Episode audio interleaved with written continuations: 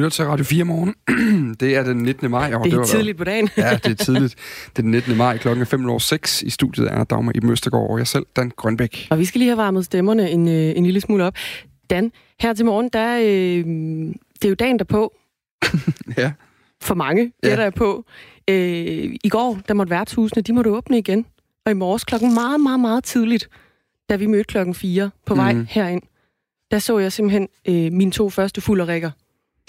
Intet mindre. det, er jo, det er jo det klassiske fredagssyn. Øh, syn, der Men morgen. på en tirsdag. På en tirsdag, dagen efter bodegaåbningen. Jeg gætter på, at de har været ude på en eller anden måde i går og få en, øh, en kold fadøl eller en øh, Sears Top, hvad det nu kunne være.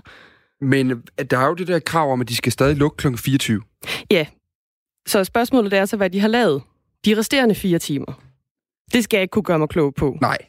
Men vi kan gætte på, at det godt har været... Altså, det er på en eller anden måde meget rart også at se, at verden vender tilbage til sit normale jeg. Det lignede, de havde haft en rigtig god aften. Det er det vigtigste. Det er simpelthen det vigtigste. Her til morgen i øh, radioen øh, vil vi rigtig gerne tale med dig øh, om forskellige ting. Og vi kan jo egentlig starte med den her historie her. Er du, er du taxachauffør, eller er du øh, hvad ved jeg, står du 7-Eleven og måske lytter til radioen eller et eller andet, så prøv lige at give os en melding, om du også har stødt på de her øh, fantastiske mennesker, der er på vej hjem fra en glad aften i byen for første gang i flere måneder i hvert fald, hvor de har kunne gå ud og være på en beværtning ud af aftenen i hvert fald. Det vil vi gerne høre. 1424 hedder øh, nummeret, du starter sms'en med R4, og så, øh, så kan du ellers bare øh, være med. Også i alt muligt andet, vi snakker om her til morgen. Vi skal blandt andet ind omkring øh, det her med at teste for corona, fordi vi er jo blevet tydet ørerne fulde fra både øh, Sundhedsorganisationen WHO og eksperter verden over om, at øh, landene bør teste så mange som muligt for corona. Fra i går der blev der så åbnet op for, at alle danskere kan få taget en coronatest, men nu råber flere læger i et debatindlæg vagt i gevær. De mener, at det kan være direkte skadeligt, at vi tester så mange nu.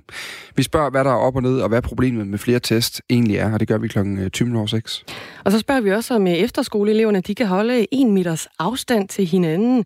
Midtjyllands efterskole de har ligesom mange andre nu slået dørene op, men hverdagen den er altså ikke ligesom da eleverne de forlod skolen. Nu skal de nemlig vende sig til, at alle retningslinjer, til alle de her retningslinjer, øh, som, øh, som ligger jo for deres nye hverdag tilbage hjemme mm. på efterskolen. Og kan de det? Det spørger vi en af dem om. Det er nemlig Anne Meisner, som er elev i 10. klasse.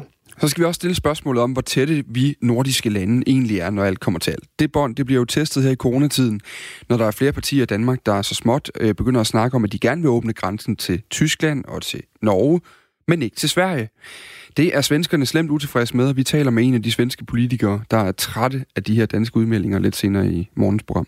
Godmorgen til dig derude. Klokken den er 6 minutter over 8.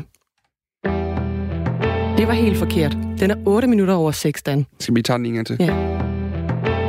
Sådan. Så kommer vi ordentligt i gang. I USA der har øh, præsident Trump introduceret et uh, nyt hashtag, nemlig uh, hashtag Obamagate, som han igen og igen har tweetet om den seneste uge. Ifølge Trump dækker Obamagate over den uh, største politiske forbrydelse i amerikansk historie. Og lad os lige høre, hvad uh, præsident Trump forklarede til Washington Posts journalist Philip Rocker, uh, da han blev spurgt om, hvad Obamagate egentlig går ud på. Obamagate It's been going on for a long time. It's been going on from before I even got elected. And it's a disgrace that it happened. What is the crime exactly that you're uh, accusing him of? You know what the crime is. The crime is very obvious to everybody. All you have to do is read the newspapers, except yours. Du ved, hvad det er for en forbrydelse, svarer Trump her, journalisten fra Washington Post. Det står i alle aviserne, bortset fra din. Godmorgen, Stine Krohmann Dragsted. Godmorgen. Radio 4-journalist med fra Washington D.C., hvor du lige nu dækker øh, USA for os. Derfor så regner jeg jo egentlig også med, at du øh, læser de her amerikanske aviser, som, øh, som Trump hentyder til. Kan du ikke lige forklare os, hvad er Obamagate? Jo, altså problemet er, at ingen af de her aviser, af dem jeg læser i hvert fald, så vidt jeg kan se, øh, har bekræftet, at der findes en Obamagate-skandale. Men, men altså det, som vi kan sige, øh, står klart, øh, også når man læser aviserne herover og følger medierne, det er, at Trump han mener, at Obama, altså den tidligere præsident, som han tog over fra, sammen med vicepræsident Joe Biden og USA's efterretningstjenester, var med til simpelthen at sabotere Trumps præsidentembede allerede inden Trump blev indsat. Og det skulle de så have været ved at fabrikere falske anklager imod Trump om det her med, at han samarbejdede med Rusland for at vinde valget over Hillary Clinton. Ja, vi er helt tilbage på Ruslands undersøgelsen. For det andet, så kan vi også sige, at Trumps kritikere de mener, at Trump han netop nu har opfundet den her Obamagate, for at aflede opmærksomheden fra hans egen, øh, hvad de synes er mislykket håndtering af coronakrisen, og jo også fordi, at Trumps taktik altid er det her med at beskylde sine egne politiske modstandere, lige præcis for de ugerninger, som de siger, han er skyldig i. Og derfor så ser øh, Trump altså nu Obama som, øh, som sin politiske modstander nu, og det gør han, fordi Obama jo har sagt, at han vil forsøge at hjælpe Joe Biden, altså den tidligere vicepræsident, med at vinde øh, til, øh, til november, hvor der var præsidentvalg, og hvor han stiller op imod øh, Trump. Så Trump er jo faktisk lidt allerede inde på lidt her. Det er bare nogle bestemte medier, der ikke taler om det her. Er der, er der nogen andre end Trump, der taler om Obamagate? Øhm, Ja, øh, der er masser af medier, der skriver om Obamagate, og der er masser af medier, der diskuterer om mm. det, at de skriver om det, også det, vi taler om det nu, i virkeligheden bare med til at fremme noget, som der ikke er øh, noget som helst hold i, fordi at der ikke er blevet øh, fremlagt nogen klare anklager om, at den tidligere præsident skulle have begået øh, noget kriminelt. Vi kan lige sige til det her pressemøde, vi lige hørte et lydklip fra, der fortalte præsident Trump også de fremmødte journalister, at de snart ville få mere at vide om Obamagate. For et par dage siden, der opfordrede Trump og hans øh, partifælder i det amerikanske senat til at indkalde Obama for at afhøre ham. Og for et par timer siden, der erklærede USA's justitsminister, altså nuværende justitsminister William Barr, så at han ikke forventer at efterforske øh, Barack Obama. Øhm, Stine Krummernd betyder det her, at Trumps egen justitsminister ikke mener, der er hold i Obamagate?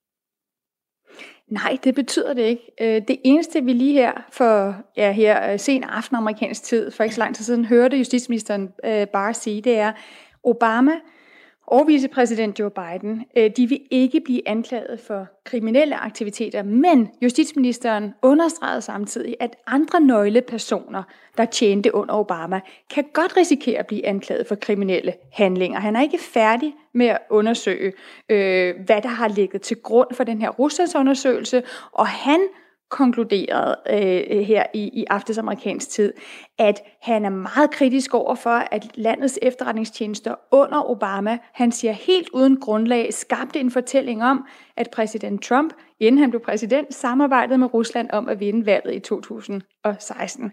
Altså det skal jo lige siges, nu er vi tilbage med alt det her med Rusland, og det er lang tid siden, øh, for der sker så meget i amerikansk politik, så jeg kan bare lige rise op, at det er jo slået fast af en uafhængig anklager, ham der hedder Robert Mueller, at Rusland rent faktisk blandede sig i valget i 2016 med det formål at få Trump valgt. Det er også slået fast, at Trump forsøgte at forhindre en undersøgelse af Ruslands indblanding. Det er ikke slået fast, øh, at Trump og Rusland øh, faktisk havde en sammensværgelse, og det er mm. det, det hele handler om, og det er det, øh, som Trumps justitsminister bare er ved at undersøge, hvor han altså siger, okay, vi kommer ikke til at anklage Obama og Joe Biden direkte.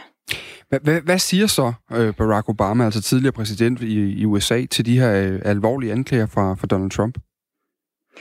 Jamen ret overraskende, så har Obama faktisk svaret direkte på, på Trumps mange tweet om Obamagate. Hans svar, det består af et ord, stem har han skrevet, altså vote. Og det er altså en opfordring til amerikanerne om at lade deres stemme høre til november, og simpelthen stemme Trump ud af det hvide hus. Og det Obama også mere indirekte har lavet forstå, at han mener med det her, med at Trump angriber ham selv nu, det er, at det alene handler om, at præsident Trump har brug for at aflede opmærksomheden på, at det, det siger Obama i hvert fald, at Trump ikke kan finde ud af at lede USA igennem coronakrisen. Øh, der var en, en online tale, som øh, præsident Obama, den tidligere præsident Obama, holdt for de studerende herovre i USA, som jo lige nu er ved at blive færdige med på USA's universiteter, på high schools, og der sagde Obama, at coronaepidemien har afsløret, at de folk, der har ansvaret, ikke ved, hvad de har med at gøre, og at mange af dem ikke engang forsøger at leve op til deres ansvar. Det er altså en højst usædvanlig, øh, meget skarp kritik fra en forhåndværende præsident til den siddende. Lad os lige prøve at høre den. More than anything, this pandemic has fully finally torn back the curtain on the idea that so many of the folks in charge know what they're doing. A lot of them aren't even pretending to be in charge. Det er jo lige præcis en ret kras kritik, og der er jo tradition for, at, at tidligere amerikanske præsidenter ikke blander sig i de siddende præsident, eller den siddende præsidents ledelse af landet. Hvorfor, hvorfor er det Obama, han bryder den tradition øh, nu? Det kunne man jo tro, at det alene var for, for, fordi, at han er vred over, at Trump nu kommer med de her også ret voldsomme beskyldninger om, at han er kriminel, altså Obama er kriminel. Det skulle vi lige sige, det er lige så usædvanligt, at en nuværende præsident på den måde beskylder øh, hans forgænger for noget så voldsomt. Men jeg tror faktisk ikke, det er derfor. Altså, når Obama kommer på banen netop nu, så er det fordi Trump i høj grad øh, Øh, blev valgt på løftet øh, om at gøre op med Obamas øh, sådan, kernepolitikker, og Trump har faktisk haft rigtig stort held de sidste fire år med at afmontere mange af de bedrifter, som øh, Obama troede skulle udgøre hans præsident eftermæle, altså klimapolitik, grøn omstilling, sundhedsreform, reform af retssystemet, rettigheder til minoriteter, alle de her ting, hvis Obama han kan hjælpe Joe Biden, hans egen tidligere vicepræsident, med at skubbe Trump ud fra, fra ned fra magtens tænder, så sidder der jo så en mand i, i det hvide hus fra november, der kan forsøge at viske Trumps ret så store fingeraftryk på USA væk og genoprette Obamas idé om, hvad det er, der gør USA great again, altså storslået igen, hvis vi nu skal mm. bruge Trumps ord. Det er altså øh, bundpolitisk det hele, kan man vist øh, roligt øh, antage, også når Obama blander sig nu. Tak fordi du lige gav en rapport derovre fra, Stine Krummer Dragsted. Selv tak. Klokken den er 16 minutter over 6. Og øh, vi var jo lidt inde på det for kort tid siden, før vi snakkede med Stine Krohmann Dragsted. Åbningen af Danmark. Åbningen af bodegaerne. Åbningen af bodegaerne. Nu er øh, caféer og værtshuse, de må ligesom være med i, øh, i spillet igen. Og politiet, de er ret tilfredse efter, øh, efter i går. Stort set alle steder, der blev reglerne nemlig overholdt, da restauranter og værtshus, de altså kunne, øh, kunne slå dørene op igen for første gang i noget, der ligner altså to måneder eller sådan noget. Mm-hmm. Øh,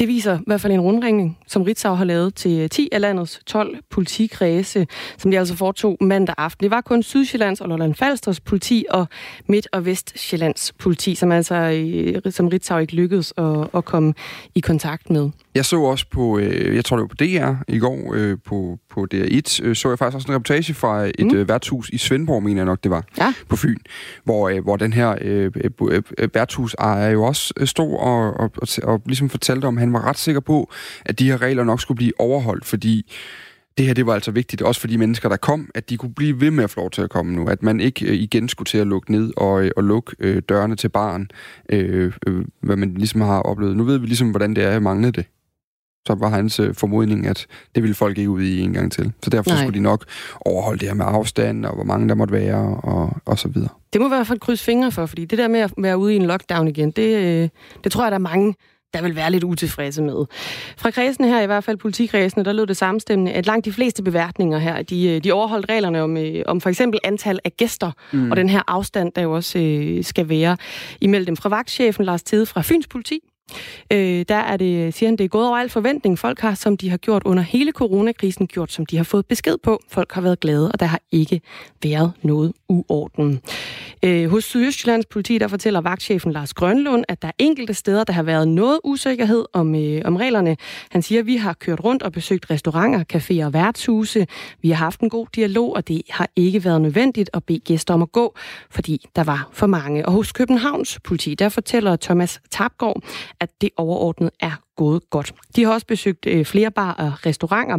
Nogle ganske få steder gik vi i dialog og fortalte, at vi, kunne, vi ville komme igen senere, men de har altså ikke rejst nogen sigtelser eller, eller uddelt bøder. Men øh, selvom øh, politiet mange steder peger på, at danskerne generelt har været gode til at overholde regler og henstillinger under coronakrisen, så er der også enkelte vagtchefer, der lige peger på en anden forklaring til, at øh, åbningen kan være forløbet gnidningsfrit. Altså noget med vejret. Altså, det er Jan Nielsen fra Sydsjælland, så Lønne Falsers politi, der siger, at øh, vejret har jo ikke været det bedste, og det har ikke indbudt til, at man sidder udenfor. Så måske har mange stadig valgt at øh, blive hjemme. Det var i hvert fald også øh, en af de årsager til jo faktisk, da der kom, hvad hedder det, sådan nogle forsamlingsforbud. Mm. Det var jo faktisk vejret. Vejret ja, betyder bare mega meget det i Danmark. Det, det gør det simpelthen. Men ikke desto mindre, øh, vi må sige, det har været en fin prolog på genåbningen. Ja. Af det her, de her bodega-kapløb. Summa summarum er, det er gået godt. Det er gået godt. Også for de par stykker, du mødte på vej på arbejde i morges. Også for dem. Ja.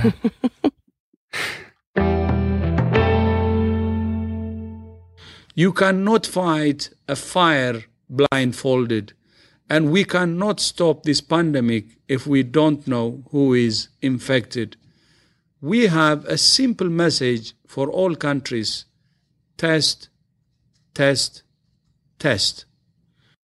Vi kan ikke stoppe epidemien, hvis vi ikke ved, hvem der har sygdommen. Derfor har vi et simpelt budskab til alle lande. Test, test, test. Sådan lød det fra Sundhedsorganisationen WHO om teststrategien for corona allerede tilbage i marts måned.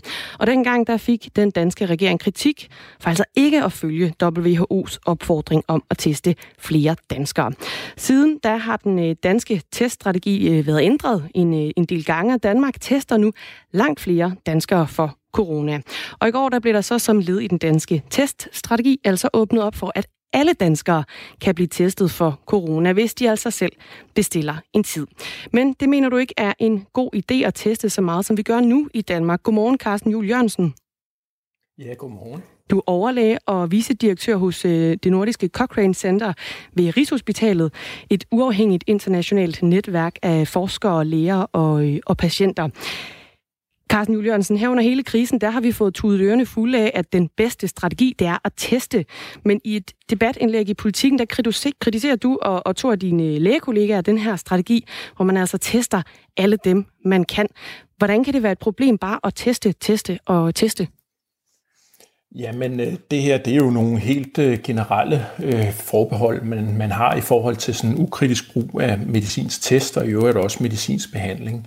Altså, øh, det er klart, at de fleste medicinske tests, eller det vil sige faktisk stort set alle medicinske tests, er jo uperfekte. Øh, nogle gange giver de forkerte svar. Øh, og jo flere tests man udfører, jamen, jo flere forkerte svar vil man også få. Og det er et problem, fordi forkerte svar kan føre til forkerte beslutninger, øh, som kan have nogle, nogle triste konsekvenser. Ja, og hvad er det for nogle triste konsekvenser, tænker du på? Jamen, øh, min primære bekymring går jo på, at øh, øh, øh, med den smitteudbredning, vi har i samfundet nu, der har et negativt testresultat sådan set øh, ikke nogen særlig værdi. Altså det, at man, man får at vide, at der ikke var noget i prøven, øh, som tyder på, at man havde covid-19. Øh, det ændrer ikke ens chance for at være inficeret øh, særlig meget, øh, men det kan gøre, at folk ændrer adfærd. Øh, og det at få alle hen til det her teststed, øh, øh, rigtig mange hen til det her testet, kan, kan godt gå hen og blive lidt en sovepude, hvor man tænker, men nu er jeg jo testet negativ, øh, så nu kan jeg godt slække på de øh, foranstaltninger, som i øvrigt er sat i værk. Og man må jo sige, at øh, de almindelige hygiejniske øh, regler, som, som blev sat i værk, altså håndhygiejne og afstand og sådan noget, har jo været øh, rigtig, rigtig effektive. Mere effektive, end jeg tror, nogen havde håbet på. Øh, og det skal vi altså ikke begynde at slække på. Og der er min bekymring, at øh, at hvis mange går rundt og får at vide, at de altså ikke har covid-19, jamen så, så øh, kommer vi til at, at gøre mere skade end gavn ved den her teststrategi. I går der blev der åbnet op for, at alle danskere de kan testes for, for corona. Man skal ligesom bare bestille en tid. Med det, du nu har, har lagt frem her, mener du så, at regeringsstrategi den er, den er decideret ufornuftig? Altså, den, jeg synes, der har været lidt modstridende budskaber, fordi på den ene side, så får vi at vide, at man kan bestille tid, hvis der er en mistanke, altså hvis man enten har symptomer, eller man har været sammen med nogen, øh, som, øh, som øh, hvad hedder det, øh, har haft sygdommen eller har sygdommen. Men på den anden side får vi også at vide, at øh, nu kan alle danskere blive testet. Øh, og det er, det er efter min mening lidt uklar besked. Altså, øh, min grundholdning er, at man skal bruge alle tests med, med omtanke og målrettet. Øhm, så som udgangspunkt er det jo fint at blive testet, hvis der er en mistanke. Øh, det, det er sådan set fornuftigt nok. Øh, men, men det, at alle og enhver bare kan gå hen og blive testet uden nogen som helst mistanke, øh, det kan, der, det kan give nogle problemer. I en, øh, en pressemeddelelse, der siger øh, Magnus Heunicke blandt andet om den her strategi med, at alle danskere de kan blive testet. Det er afgørende, at der ikke er skjulte smittelommer, som kan få smitten til at stige igen. Er du uenig i det? Nej, så det er jo selvfølgelig vigtigt, øh, at der ikke er den slags øh, lommer, men spørgsmålet er om en strategi, hvor man bare øh, siger, at alle og enhver kan komme hen og blive testet, er den bedste måde at opspore de lommer på. Og det er jeg ikke så sikker på, fordi der er altså nogle omkostninger ved den strategi, og det handler jo blandt andet om dels de falsk negative testresultater, som vi snakkede om, men der er også noget, der hedder falsk positive testresultater, hvor folk får at vide, at de har den her sygdom, selvom de ikke har det, og det kan føre til nogle nogle ret indgribende tiltag. Øh, så altså, der er, øh, der er som altid, øh, og det her det er helt generelt for alle medicinske tests, så er der nogle faldgrupper, og det er sådan set dem, vi har prøvet at gøre opmærksom på, så man ikke fuldstændig ukritisk begynder at bruge en medicinsk test. Hvad, hvad vil så være en bedre strategi i forhold til at, at, at finde de her skjulte smittelommer? Jamen, der er det klart, altså øh, nu er vi nede på et niveau af smitte, hvor, øh, hvor det godt kan øh, give mening at lave smitteopsporing og opsporende arbejde. Og, og det er jo sådan set en udmærket strategi. Det er mere det her, den her brede anbefaling om, at alle nu kan lade sig teste, som, som jeg og mine kolleger har nogle forbehold i forhold til, fordi der er nogle almen kendte begrænsninger ved medicinske test, som sådan en strategi ikke tager højde for. Vi kan sige, at Danmark har øh, per 18. maj, det er altså i går, testet øh, 79.971 øh, danskere for corona. Øh, og Danmark har dermed testet flere borgere per million indbyggere. End, eller det, de 79.000, det er per million indbyggere. Og dermed så har vi altså testet flere per million, end blandt andet både Norge, Tyskland og, og Frankrig. Lande som Island, Malta og Litauen har alle testet flere borgere per, per indbygger, end Danmark har. Og Danmark er stadig, men Danmark er stadig et af de lande i verden, der har testet, testet flest på det her parameter. Øhm, Carsten Juel Jørgensen, noget, der ligesom også er interessant her, det er jo, altså, hvis du gerne vil lave smitteopsporing og sådan ting, kan man gøre det uden at teste bredt i første omgang? Ja, det kan man. Det gør man jo normalt. Altså normalt så laver man jo smitteopsporing baseret på kendte tilfælde. Ikke? Øh, det, er, det er jo den normale strategi, øh, så, så det kan man sagtens. Øhm, og øh, jeg tvivler på, at man vil få opsporet alle lommer ved, ved sådan en bred strategi, fordi der vil jo stadig være masser af mennesker, som øh, ikke vil henvende sig for at blive testet. Øh, så sådan en helt, øh, hvad skal man sige, øh, øh, øh at gå igennem befolkningen med tætte kamp på den måde, det finder man jo heller ikke alting ved. Øhm, så så altså, det kan give en, en, en falsk tryghed og en, en, en falsk øh, øh, hvad skal man sige, øh, sovepude, som, som, øh, som kan gøre, at folk øh, måske ændrer, ændrer adfærd i en uhensigtsmæssig retning. Men er det ikke bedre, øhm, er det ikke bedre Carsten Juhl Jørgensen, at, altså better safe than sorry, og øh, simpelthen få testet alle dem, vi overhovedet kan komme i nærheden af, Nej, det er det jo ikke, for, fordi der er øh, nogle mulige øh, negative konsekvenser ved den strategi.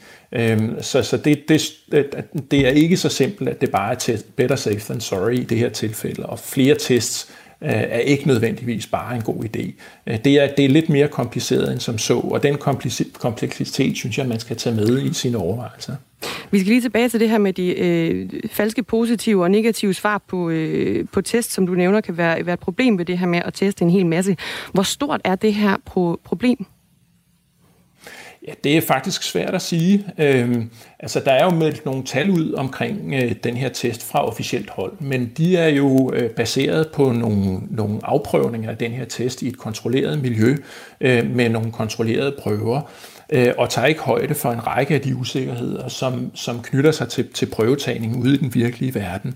Øh, så alt andet lige, så må vi forvente, at den her test, den fungerer dårligere, hvis man går ud og bruger den øh, bredt øh, blandt i en befolkning, hvor, øh, hvor de fleste faktisk har øh, milde eller måske endda ingen symptomer, i forhold til hvis man øh, bruger den her test på et hospital, hvor folk i reglen har stærke symptomer, sandsynligvis har et højere niveau af, af smitstof i sig. Mm. Så, så de, de resultater, man har fra de her kontrollerede afprøvninger af testen, kan man ikke sådan umiddelbart overføre øh, på den virkelige verden. Vi, vi har fået en sms her under interviewet, øh, faktisk for en, der hedder, kalder sig HC, som skriver, hvis positiv kan være negativ, og negativ kan være positiv, så står jeg af ræset. Og sådan kan jeg egentlig også godt lidt sidde og have det, Carsten Jørgensen. Er problemet i første omgang, at vi simpelthen ikke har præcise test?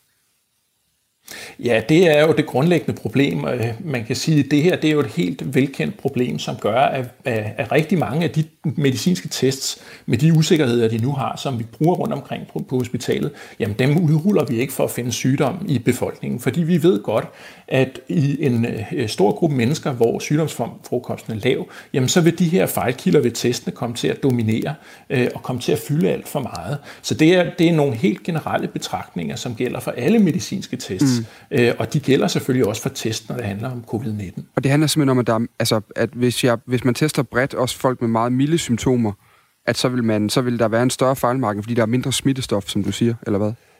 Ja, det er, den, det er den ene ting, og så kan man sige, hvis der er en eller anden procentuel øh, fejlrate ved den her test, så er det klart, at jo flere, jo flere man, øh, man tester, jo, jo flere vil blive ramt af, af, af den fejlmargin. Ikke? Så, så det, det absolute antal, der vil blive ramt af den her, den, den, den her øh, fejlmargin, den vil jo stige, jo flere man tester. Øh, så altså, der, er, der er flere forhold, der gør, øh, at, øh, hvad skal man sige, øh, øh en test, der er god i, i en situation, nemlig på et hospital, hvor man skal stille en diagnose baseret på en konkret mistanke, den er ikke nødvendigvis god ude i den almindelige befolkning. Selv hvis der nu er nogen, der så får et, øh, et falsk positivt svar på den her test, og så må være i karantæne i 14 dage, er det så ikke den pris, vi som, som samfund betaler? Fordi det modsatte, altså flere coronasmittede, der ikke testes, det er langt værre. Jo, altså det er jo, det er jo selvfølgelig i en eller anden udstrækning øh, øh, sådan, det må nødvendigvis må være. Det kan vi ikke aldrig fuldstændig undgå. Det handler om at finde en balance, og jeg tror egentlig, min primære bekymring her, det er sådan set ikke så meget dem, som du henviser til her. Det er mere øh, problemet med, at man, man har en række negative resultater, som man altså i virkeligheden ikke kan bruge til ret meget, fordi øh, man kan ikke være sikker på, at resultatet er korrekt, men øh, folk er ikke rigtig klar over begrænsningerne ved de her tests. Øh, og derfor så kan det sådan et, et usikkert negativt svar altså få folk til at ændre adfærd. Og man må jo sige, at øh, de almindelige hygiejniske regler, vi har haft, de har faktisk været uhyre øh, effektive. Øhm, og og det, det, er, det er jo i virkeligheden det, der er knækkekurven. Det er afstand, og det er håndhygiejne, og helt basale øh, hygiejniske forholdsregler, som alle bør overholde, uanset øh, testning eller ej. Carsten Juliørelsen, nu kan øh, alle danskere så gå ned i deres lokale coronatestcenter og blive testet for covid-19. Skal vi så lade være med at gøre det nu? Altså, jeg, jeg vil da sige, at hvis, man, hvis der overhovedet ingen mistanke er, så tror jeg egentlig også, at det er i overensstemmelse med regeringsstrategi øh, at sige, at jamen, så er der ikke meget idé i at gå ned, ned og blive testet. De her tests skal være baseret på en konkret mistanke, enten i form af, at man har symptomer, eller, eller fordi man har været i kontakt med nogen, der kunne have smittet en. Og det er jo sådan set også det, jeg på den ene side hører fra regeringen, men så får man på den anden side så at vide, at alle kan blive testet. Og det er måske ikke helt klar øh, signalgivning. Tusind tak for det i hvert fald, Carsten Jul Jørgensen. Jul Jørgensen. Velkommen overlæge og vicedirektør hos Nordisk Cochrane Center ved Rigshospitalet. Og vi kan lige sige, at vi har altså forsøgt at få sundhedsministeren med for at svare på den kritik, der kommer her fra Carsten Jul Jørgensen. Vi vil gerne spørge ham, om han mener, det er en fornuftig, ufornuftig strategi, der altså er blevet lagt, og hvordan han forholder sig til den kritik, der, der kommer. Men sundhedsministeren, han har altså ikke haft mulighed for at medvirke. Vi forsøger i stedet for at få ham med øh, senere på ugen. Lige nu skal vi have et nyhedsoverblik. Anne Philipsen er klar med det. Klokken er blevet lige et par minutter over halv syv.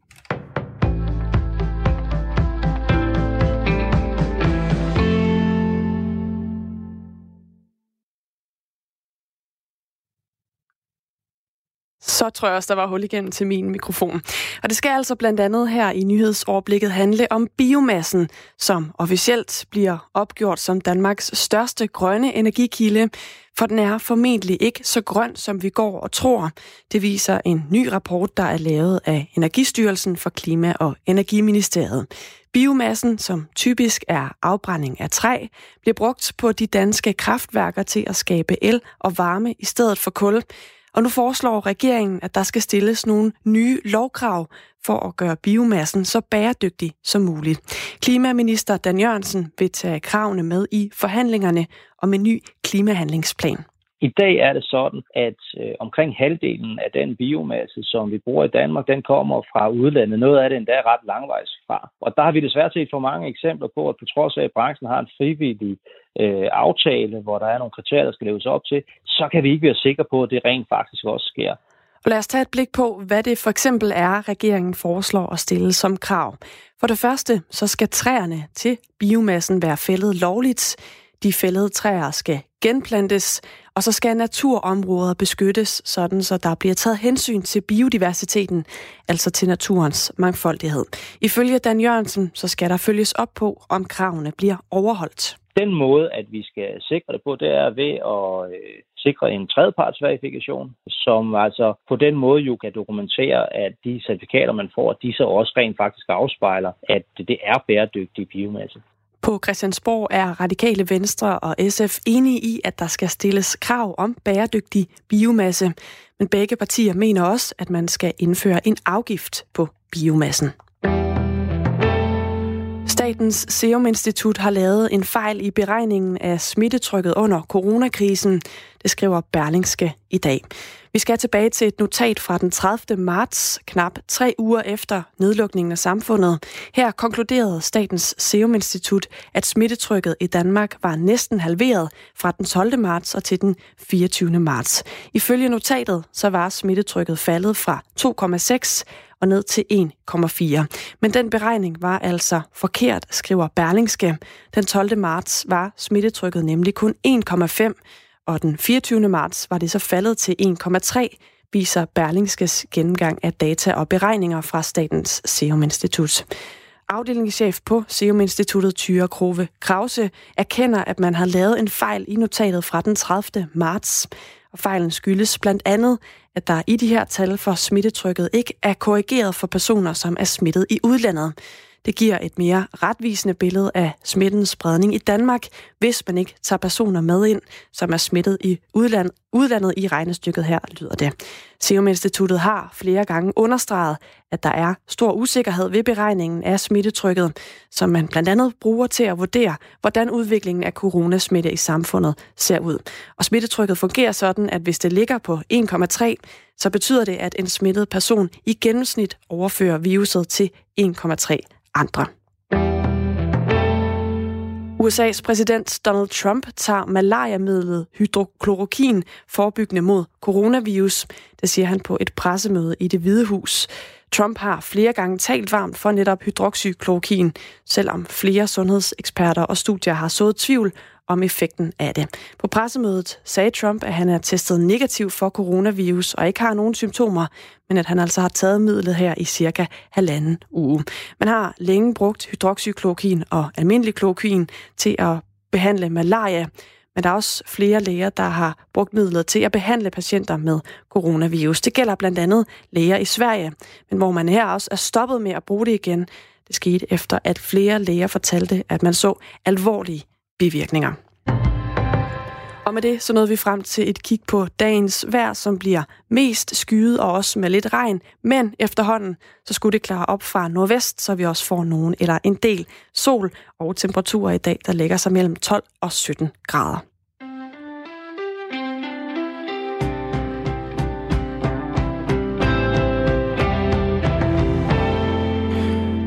En, der beskriver sig JW, har skrevet ind til os under interviewet, vi lige lavede med Carsten Juhl Jørgensen fra Nordisk Cochrane Center, som øh, jo har en, øh, en kritik af, at man tester for bredt, fordi vi, vi simpelthen ikke øh, får det ud af den her helt brede, alle kan blive testet strategi, som man gerne vil have, simpelthen fordi, fordi der vil være for mange falske øh, test mm-hmm. undervejs, der vil være for mange fejl, og, og derudover så vil øh, ja, fejlmarken vil bare være for stor.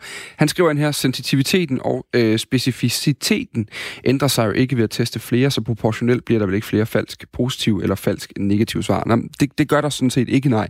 Men øh, som i hvert fald efter, hvad Carsten Juhl Jørgensen forklarede os lige før, så handler det altså om, at de her tests øh, er lavet er bedst i et klinisk miljø, hvor mm. man, øh, hvor man kan, der er fejlmarkenen mindst i hvert fald.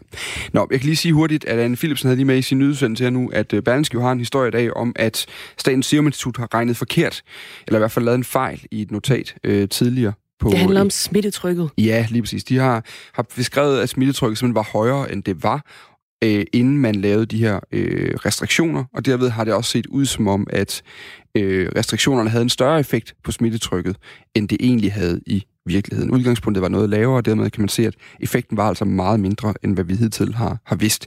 Vi forsøger at, øh, at lige få det forklaret her til morgen. Hvad betyder det egentlig for det, vi gør i Danmark? Var genåbningen og genlukningen eller nedlukningen egentlig for meget eller for lidt? Det kan det have en effekt på. Vi, øh, vi forsøger at have noget med i, i radioprogrammet øh, her til, til morgen inden kl. 9.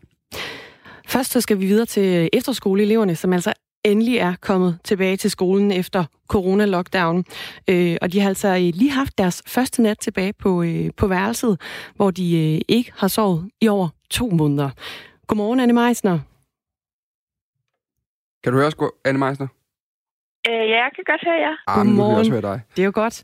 Du går i 10. klasse på Midtjyllands efterskole. Anne Meisner, på en skala fra 1 til 10, hvor glad er du for at være tilbage på skolen igen? 12. 12? jeg er så lykkelig for at være tilbage. Det er helt, øh, det er helt vildt. Altså, ja, hvorfor det?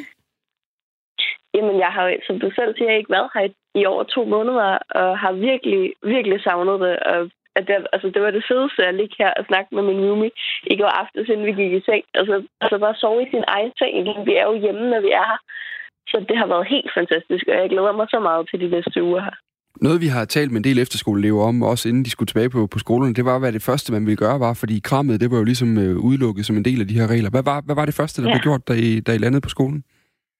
Jamen, vi, øhm, udover selvfølgelig lige at give mine venner albuen, så, øh, så øhm, blev vi så ned i salen på skolen, og så lavede vi de her hule Øhm, vi pyntede med, øhm, med sådan nogle seler, som vi så kunne have på, øh, og gik så rundt med de her hula hop der så skulle hjælpe os øh, med at holde afstand. Og det var, det var ret sjovt.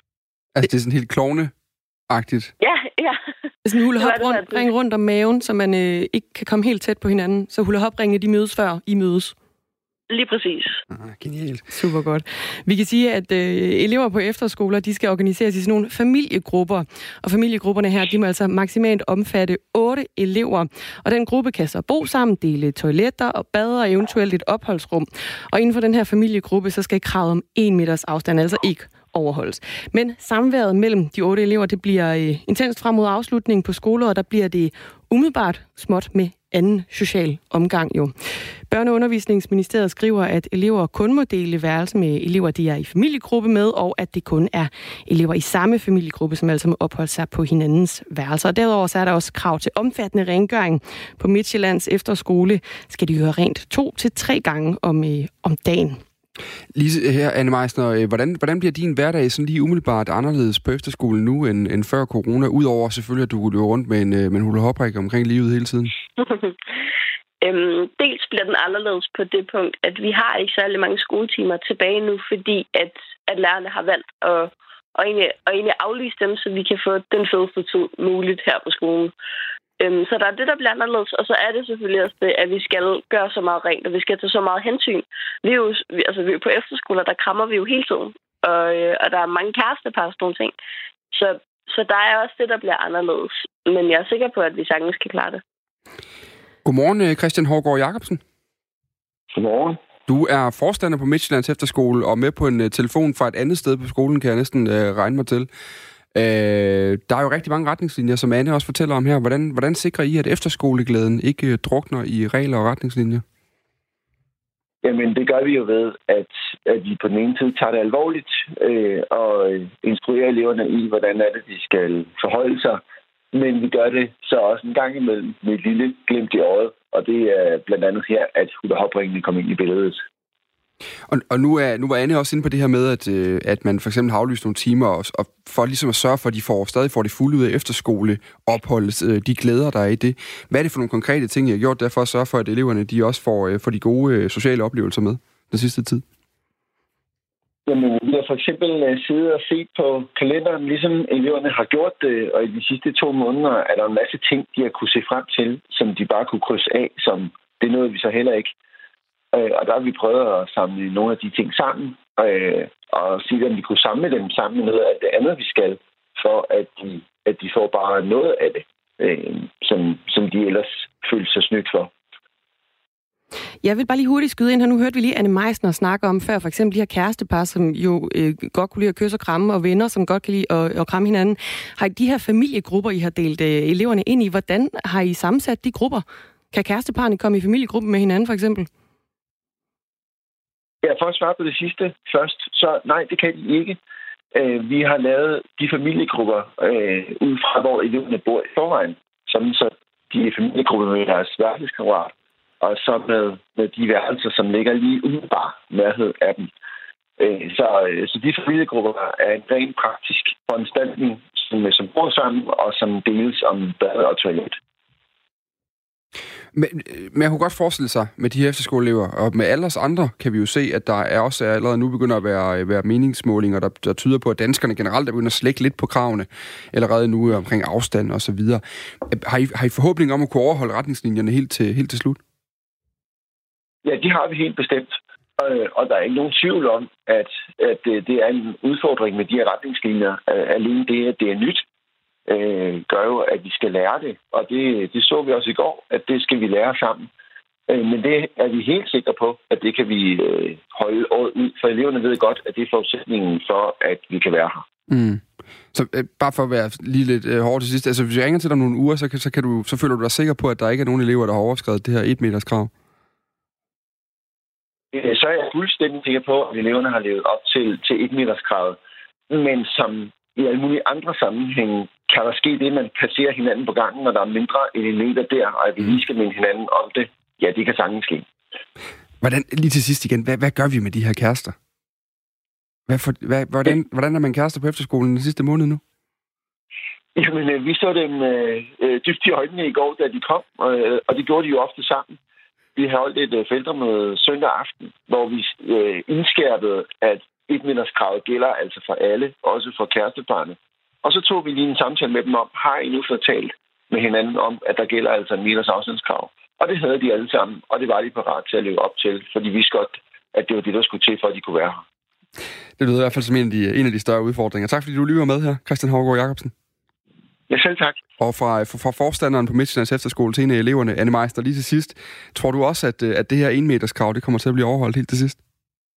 Det tror jeg, det gør. Vi er, vi er så klar, som Sigge siger, undskyld, Christian siger, på at, øhm, at, øh, at det er det, der skal til, for at vi kan blive på skolen. Så, så det er helt sikkert, at det er vi super, super klar på, at det, det, altså, det er det, vi, vi gør. Altid også. Jamen, tak fordi I kunne være med øh, begge to. Og det er altså sådan en historie, vi, øh, vi ligesom kommer til at følge op på, og så se, hvordan det går med, øh, med efterskolerne den kommende tid. Ja, men de der hula hop ringe der også. Jeg synes, det er en fremragende idé. Det synes jeg er en super god idé. Hvad hedder det? Øh, vi kan sige, at det var Christian Hårgaard Jacobsen, forstander på Midtjyllands Efterskole, og altså Anne øh, Meisner, som er elev på Midtjyllands Efterskole, som øh, vi lige havde med i øh, radioen her nu. Vi skal til noget andet, som øh, ikke handler om øh, corona eller genåbning af Danmark. Vi skal nemlig til mentol cigaretterne nu. Fordi hvis du ryger mentolcigaretter, så er det altså nu, du skal spidse ører. Fra og med i morgen, så er det forbudt at sælge cigaretter og rulletobak med mentolsmag i Danmark. EU-regler de forbyder nemlig fremover tobaksvarer med smag af andet end tobak. Og så er der altså øh, de gode råd, de er dyre, hvis man er, er mentolryger, og det er du, Mette Maria Jensen. Ja, det er jeg. Du er 42 år og uddannet social- og sundheds assistent. Og du har altså fundet din helt, helt egen kreative løsning, øh, så du også ligesom fremover kan ryge cigaretter, der smager af mentol. Hvad går det ud på?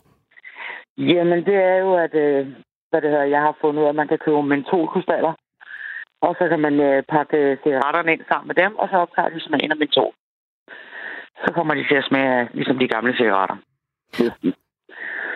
Og de her mentolkrystaller, hvad er det for noget?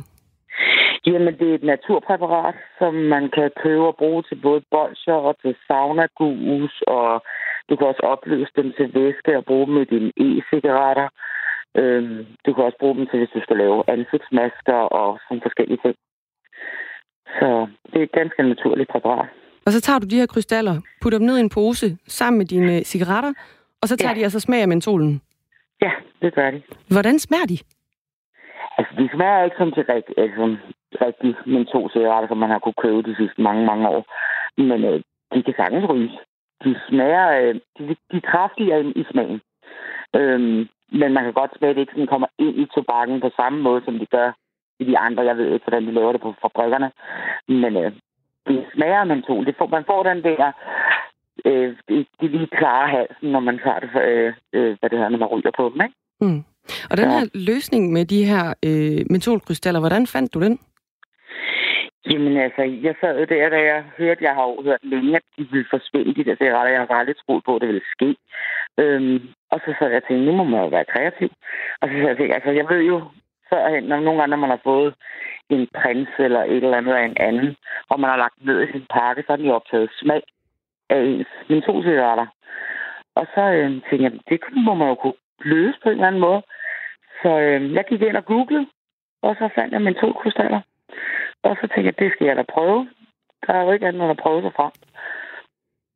Det kan være, der er nogle, nogle lytter derude, der også øh, kunne tænke sig at, at prøve sig frem med det.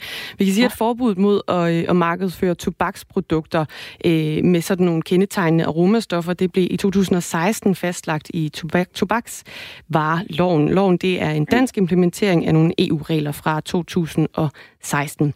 Udfasningen af mentolcigaretter gælder for alle EU-lande fra og med i morgen, altså den 20. maj 2020. Så det er altså ikke noget med at køre øh, over grænsen heller for at, mm. at, at købe mentolcigaretter. I Danmark, der betyder det, at mentolcigaretterne, de altså stadigvæk godt må ryges efter i morgen. De må bare ikke sælges. Mette Marie Jensen, du har jo røget mentolcigaretter siden du var 14, har vi fået videre. I dag er du 42, ja. som vi fik sagt lidt tidligere. Ja. Øhm, det var først i forrige måned, at du fandt ud af, at det snart ville være slut med, med salget af mentolsmøger. Hvad, hvad, hvad tænker du om det her forbud? Jeg synes, det er noget pjat. Altså, at de påstår, at det er, fordi flere unge begynder at ryge, fordi at de smager mentol. Det kender jeg rigtig mange unge mennesker, de ryger altså ikke mentolcigaretter, de ryger klikcigaretter til gengæld. Og dem kan jeg så ikke fordrage, fordi det er ikke en rigtig mentolsmøg. Øhm, altså, jeg ryger de gode gamle, altså dem man gamle dage hed grøn luk, i dag kan man så ikke få dem, nu hedder det grønne LA. Og det er primært kvinder og ældre mennesker, der ryger dem. Øhm, det er ikke ret mange unge mennesker, jeg kender, der ryger dem. Så jeg synes, at man siger det, fordi at der er flere unge, der begynder at ryge dem. Det mm. tager for til at hænge sammen. Men det her, det, det her forbud, det er jo lavet på den måde, at klikcigaretterne er jo også med i det, kan man sige. Man har taget al, ja. alle dem med smag, har man fjernet. Og det er jo netop ja. for ikke at få dem øh, for unge til at, til at begynde med at ryge. Tror du, tror du, du var begyndt at ryge som 14-årig, hvis du havde fået en almindelig cigaret stukket i munden dengang? Ja, det havde jeg. Så havde jeg bare røget noget andet i stedet for. Begge mine forældre røg prins. Øhm, og dem røg jeg jo også, når jeg ikke lige havde penge selv til at købe mentol cigaretter. Nu var det bare et tilfælde, at hende, der jeg begyndte at ryge sammen med, hun røg mentol, og det var det, jeg kunne få af hende. Og det var bare dem, jeg bedst kunne lide. Men når jeg ikke havde andet, så røg jeg da min forældres prins. Så, så jeg var begyndt at ryge ligegyldigt hvad. Og så har vi et spørgsmål til 10.000 kroner her, Mette Marie Jensen. Hvorfor tager du ikke bare konsekvensen og stopper med at ryge nu her, hvor salget af mentolcigaretter det bliver forbudt? Fordi at jeg har ikke lyst til. Så, og det kræver motivation for at stoppe med at ryge. Jeg har været stoppet en gang, hvor jeg stoppede i tre år. Og der vil jeg så sige, at øh, jeg har var også i gang med et vægttabsprojekt, og jeg tabte mig ikke. Og lige så snart jeg begyndte at ryge igen, så raslede kiloen af. Og jeg ved godt konsekvent, hvis jeg stopper med at ryge nu, så ryger der bare en masse chokolade og chips og andet ind i munden i stedet for. Fordi det, det er jo en afhængighed, og man erstatter bare det ene med noget andet. Og så har jeg sådan lidt, jeg vil hellere ryge, end at være tyk. Hvad, det, jeg, jeg havde faktisk tænkt mig at stille spørgsmål, men det tror jeg faktisk er en meget god udgangsreplik på, øh, på interviewet med Marie Jensen. Ja, det er bare i orden. Tusind tak, fordi du var med her til morgen. Altså, mentol cigaret ryger øh, også fremadrettet, selvom der kommer et, øh, et forbud. Mentolkrystaller? Mentolkrystaller, ned i en pose, cigaretterne med, så kører det. Du kommer til fremover, i stedet for at se folk gå rundt med mentolcigaret øh, øh, pakker, så kommer de til at gå rundt med sådan nogle pakker Vicks eller et eller andet sådan, øh, halsbolge, og så lægger smøgen dernede i måske. Det bliver spændende. Klokken den er 9 øh, minutter i syv. Øhm, så skal vi kigge på øh, en, en mere international øh, historie. Ja, det er den anden jo egentlig også. Det gælder jo hele Europa, det, det her med to cigaretforbud. Men øh, flere folketingspartier har i den seneste tid ligesom åbnet op for at åbne den danske grænse til Tyskland, men ikke til øh, Sverige. Et af de partier er øh, Dansk Folkeparti, og det er altså en debat, der ligesom er foregået øh, herhjemme, som, øh, og, og det forslag er du er stærkt utilfreds med, Niels Power Petersen. Godmorgen. Kan du høre os, Niels Power Petersen? ja.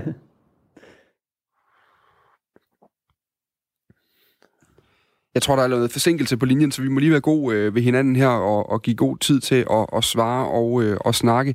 Du er rigsdagsmedlem for Centerpartiet, i hvert fald øh, valgt ind i Malmø i Sverige, altså for dem, der ikke lige øh, var med på det.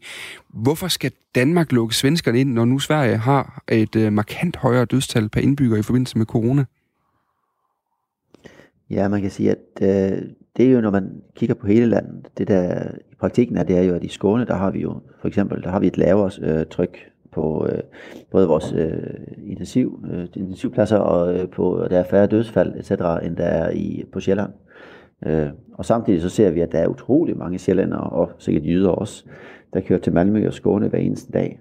Øh, de går på tennisbaner, de er på fitnesscentre, de er ude at bade her, de går på golfbaner, de går øh, ud og handler, de sidder på caféer etc. Så der er jo allerede den her, sige, der er allerede en masse bevægelse imellem. Det er bare kun den ene vej. Men en dansker, der kommer til Skåne, smitter jo i teorien lige så meget som en skåning, der kommer til Danmark. Øh, skal man jo have med. Men, men der er jo bare, altså nu, nu nævner du Skåne, men, men der er generelt, kan man sige, store forskel på både smitte og dødstallene i de to lande. Altså i Sverige, hvor der er knap 3.700 mennesker øh, døde med coronavirus, der er der 35,8 dødsfald per 100.000 øh, indbyggere. I Danmark og Tyskland, der ligger tallene ret tæt på hinanden med, med henholdsvis øh, 9,26 og 9,52 dødsfald per 100.000 indbyggere. Altså, kan det sammenlignes, mener du det? Ja, altså sammenlignes kan det jo, det gjorde det jo lige. Øh, men, men det er klart, at der er forskel på tal, og præcis som i Sverige, så i Tyskland er der også stor forskel. I Bayern har der været vældig mange døde, for eksempel. Øh, men det er klart, at det er et problem med Stockholm. Øh, sådan er det jo. Men der har jo været åben mellem Stockholm og Skåne hele tiden, og vi har stadigvæk en lavere smittegrad, øh, end hvad Danmark har. Så det er klart, at det, det er ikke per definition sådan, at bare fordi, at øh, der er åbne veje, så, op mod Stockholm med en åben grænse, så bliver alle folk i København smittet af det. Altså det handler jo om, at også i Sverige er det meget begrænset, hvad man flytter, hvad man kører rundt. Der er jo masser af, hvad kan man sige, begrænsninger på, hvor meget man skal flytte sig rundt i landet også her.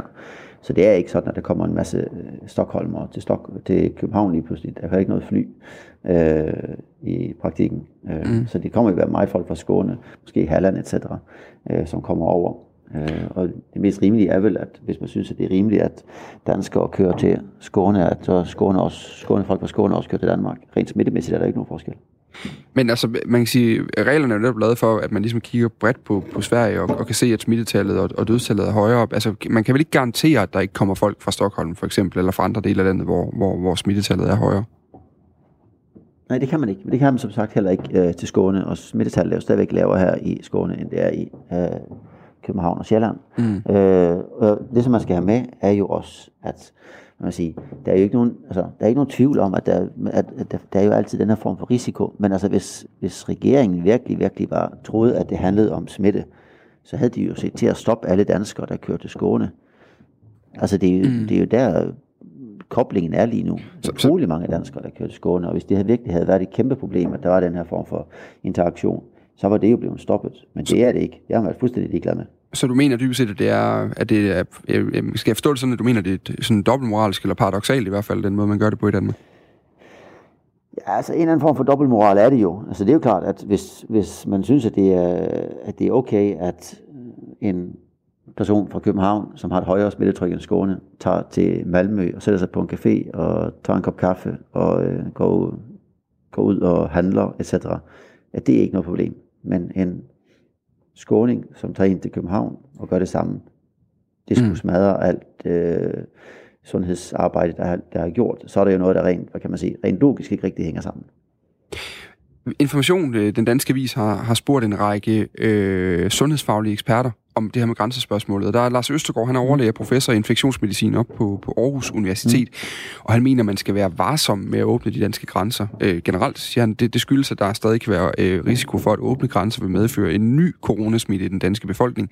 Han siger, citat, hvis Danmark åbnede grænsen til Sverige, som situationen er lige nu i Sverige, så vil der ske en introduktion af virus ved, at smittede svenskere rejser til Danmark og bringer virus med ind. Er det simpelthen en, en fejlfortolkning, mener du? Altså, så der er jo folk i det danske samfund, der er smittet med corona, og der er også folk i det skånske samfund, der er smittet med corona. Det mest sandsynlige er, at smitteniveauen er på præcis det samme niveau. Øh, og det indebærer jo også, at præcis som der er en risiko for, at der kommer være en fra Skåne, der, fører, der har smitte med ind, så er den, den findes jo. Præcis som der findes en risiko for, at der er en fra øh, Danmark, som har smitten med ind til Skåne. Øh, det som er, det er jo, at i, man siger, på smitteniveauer, altså hvor, hvor, hvor bred smitten er, det er jo nogenlunde det samme. Mm. Øh, så det vil sige, at der, der er ikke nogen større risiko af, at der går en skåning rundt i København, end at der går en københavner rundt i København. Men man kan sige, at argumentet er jo, at øh, de lukkede grænser giver mulighed for at, at kontrollere øh, og have, holde styr på øh, det smittetal, der er i nogle begrænsede, dermed geografisk begrænsede områder. Øh, hvis man skal følge argumentet om, at det, det i princippet er er øh, øh, dumt at holde grænsen fra Sverige til Danmark øh, lukket, hvis man alligevel har danskere, der tager til Skåne og tilbage igen, for eksempel. Vil det bedste øh, løsning så egentlig ikke være at lukke grænsen totalt? Altså, hvis man, hvis man udelukkende kigger på, er der nogen som helst risiko på noget måde for, at folk kan blive smittet, jamen så kan det godt være, at der er det, men det er jo så utrolig mange andre effekter i samfundet også. Og det er også derfor, at Danmark begynder at lukke op. Altså Danmark må jo også regne med større smittetal når man begynder at lukke op. Præcis som man har set det i Tyskland, etc. Øh, det er fordi, at der er andre ting i samfundet, der tæller end bare coronasmitten. Og det er jo det, vi forsøger at sige, at vi er ret overbevist om, at det, den, det symbolske pris, man betaler, øh, eller det pris, man betaler for man kan sige, symbolsk øh, håndtering af smitten, som det handler om her, eftersom smitteniveauerne er lavere i Skåne, mm. det er det ligesom ikke værd at betale. Vi kan lige sige at her til sidst, øh, og vi har, vi har lidt minut på øh, tilbage, inden der skal være nyheder på, så vi, så vi har faktisk lidt travlt, men opdateret tal fra de svenske myndigheder viser, at der i april døde flere mennesker i Sverige end i nogen anden måned siden april 1993, altså i knap 30 år. Det er cirka 10.558 dødsfald. Det er den danske vis Jyllandsposten, der har det øh, dugfast. Når april var den dødeligste måned i Sverige, kan du så ikke forstå, at, at Danmark ønsker at være mere forsigtig? Jamen altså, at det er den mest dødelige måned, er, han er jo ikke så mærkeligt, når vi ikke har haft nogle store, hvad kan man sige, øh, sygdomsud, altså så der ikke har været nogle store udbrud de seneste mange år. Mm. Altså, i, altså Danmark havde et gigantisk uh, influenza uh, udbrud 2017-2018, der døde, hvor der døde 1600 mennesker. Uh, det, hvis det har været en influenza, det kan jeg ikke huske, jamen, så har det jo også været den mest dødelige måned i Danmarks historie. Det indebar jo ikke, at vi lukkede grænserne. Ja. Øh, så, så verden er jo ikke så simpel. Altså det er klart, at jeg kan forstå, jeg har en vis forståelse for det her uh, uro for corona, og man gerne vil, vil uh, beskytte uh, sin befolkning naturligvis. Men det skal jo helst være baseret på fakta, og fakta er, at der i Skåne er der mindre chance for at blive smittet, end ved at gå rundt på gaderne i København. Alligevel så er det okay for Københavner at tage til Skåne, men ikke for skåninger at tage til København. Sådan lød altså uh, argumentet og ordene fra Niels Borg Petersen. Tak for det. Selv tak. Rigsdagsmedlem for Centerpartiet var valgt ind i Malmø. Nu skal vi have nyheder.